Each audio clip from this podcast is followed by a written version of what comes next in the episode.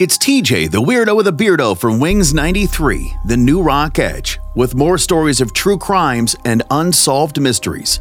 With today's episode, number 58, our continuation of the Aaron Hernandez story.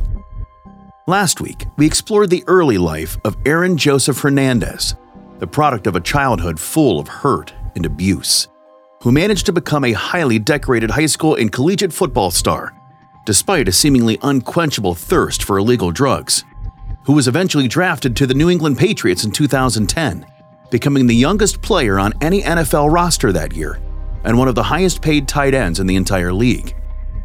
But the issues of his past, coupled with the mounting pressures of being a professional athlete, started to take its toll on him. It seems the anger, stress, anxiety, and substance abuse became too much, and Aaron Hernandez soon began to develop a pattern of increasingly aggressive behavior, from fighting to domestic abuse and eventually murder. One night as a freshman at University of Florida, Aaron and his then teammate Tim Tebow had drinks at a local bar and refused to pay the bill, later getting thrown out by the owner who Aaron sucker punched, rupturing his eardrum, earning him a charge of felony battery, which was settled out of court.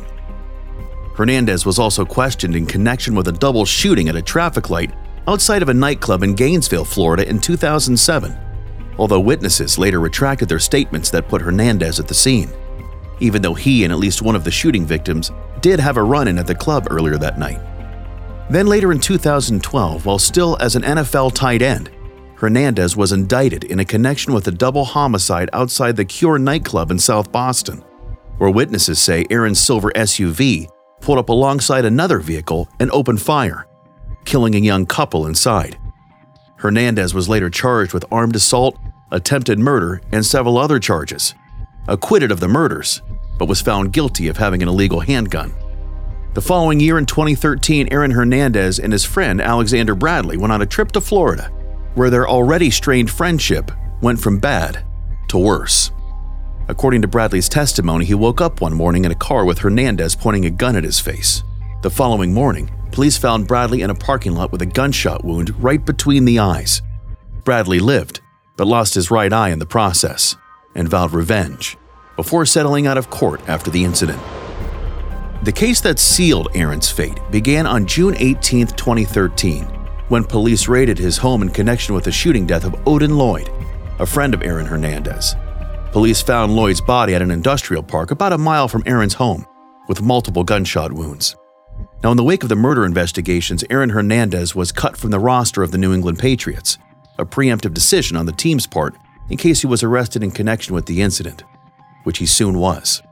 On June 26, 2013, Hernandez was officially charged with first degree murder and five related gun charges and indicted by a grand jury on September 6th, where he pled not guilty. Following a seven month trial, Aaron Hernandez was found guilty of first degree murder in the death of his friend Odin Lloyd, a charge that in Massachusetts carries an automatic sentence of life in prison without the possibility of parole, and was also found guilty of five separate gun charges. The guilty verdict sent shockwaves that reverberated through the sports world, and outlets that once praised Aaron Hernandez and his meteoric rise to fame began to erase all traces of his existence. The Patriot Place official team store removed all of the memorabilia from their shelves. Sponsors terminated their endorsement deals. EA Sports removed him from the NCAA and Madden football video games. His photos were removed from the Pro Football Hall of Fame. Trading card companies stopped printing his photo on cards and sticker books. The University of Florida removed his name from their sports facilities. And even the Bristol Central High School rescinded all the awards given to Aaron and his family. He would go on to serve four years in prison where he turned to the Bible, becoming more religious. The Boston Globe claimed he was strangely content behind bars, even telling his mother he was more relaxed and less stressed in jail than he had been out of jail. And even though it seemed he had found peace in prison, Aaron continued to battle his demons, struggling with drug abuse, smoking a synthetic form of marijuana called K2, and on several occasions ended up in the prison's hospital after smoking too much of it. But Hernandez attempted to stay positive, working out every day in the hopes to one day return to the NFL. But that day would never come. On April 19, 2017, just five days after he was formally acquitted of the double homicide in Boston, prison guards found Aaron Hernandez dead in his prison cell. It appeared he had hung himself with a set of bed sheets tied to a window in his room. The day after his death, investigators found several suicide notes next to a Bible he kept in his cell, which was open to John 3:16, and the phrase John 3:16 was written on his forehead in red ink. At some point before his suicide, Aaron had also drawn on his cell walls in his own blood. One drawing depicting the unfinished pyramid in the all-seeing eye of God, with the word Illuminati written underneath. Now, the death of Aaron Hernandez was a surprise to prison officials, who said he showed no signs of depression, self loathing, or suicidal thoughts, although the autopsy confirmed that the cause of death was, in fact, suicide by hanging.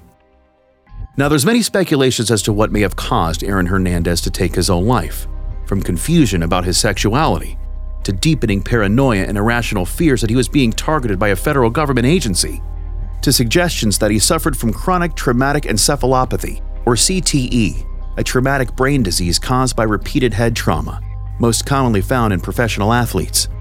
Researchers at Boston University even described Aaron's case as the most severe case of CTE medically seen in a person his age. CTE can cause side effects such as poor judgment, lack of impulse control, aggression, anger, paranoia, and rage issues all of which Aaron exhibited in the years leading up to his death, which may help to explain some of his criminal activity and other behavior, but we'll never quite know for sure. And that is this week's True Crime Tuesday story, episode number 58 The Aaron Hernandez Story, Part 2. Join me each week for more stories of true crimes and unsolved mysteries. We'll see you next time.